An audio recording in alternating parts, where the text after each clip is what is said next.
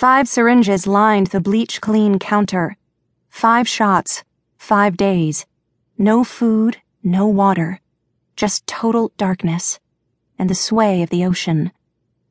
She would sleep and wake, and when the blindfold finally came off, her eyes would be frozen open. If the muscle inhibitor worked as it had before, along with starvation, whatever was right in front of her would be visible, but that was all.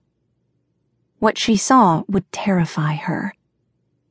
He prepared the boat, cleaning every surface of the cabin until the long wooden benches gleamed. Their cushions had been beaten of dust, and the galley fixtures appeared never to have been touched by sea air. He'd had many boats over the years, but this one was his favorite, built for the river.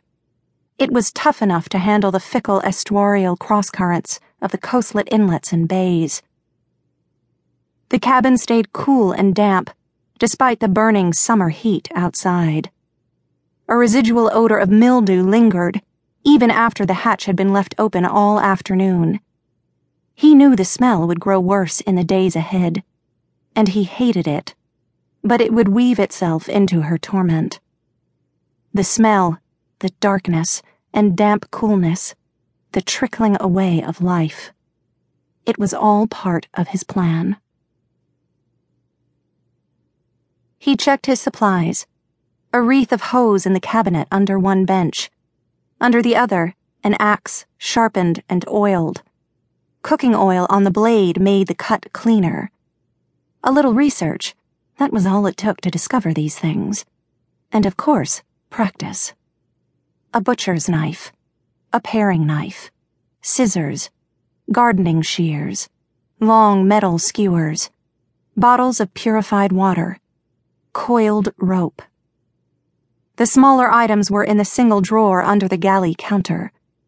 A swath of black fabric folded neatly in the corner. Extra syringes. One hundred straight pins equidistantly piercing the soft fabric of a pincushion shaped like a bulbous strawberry.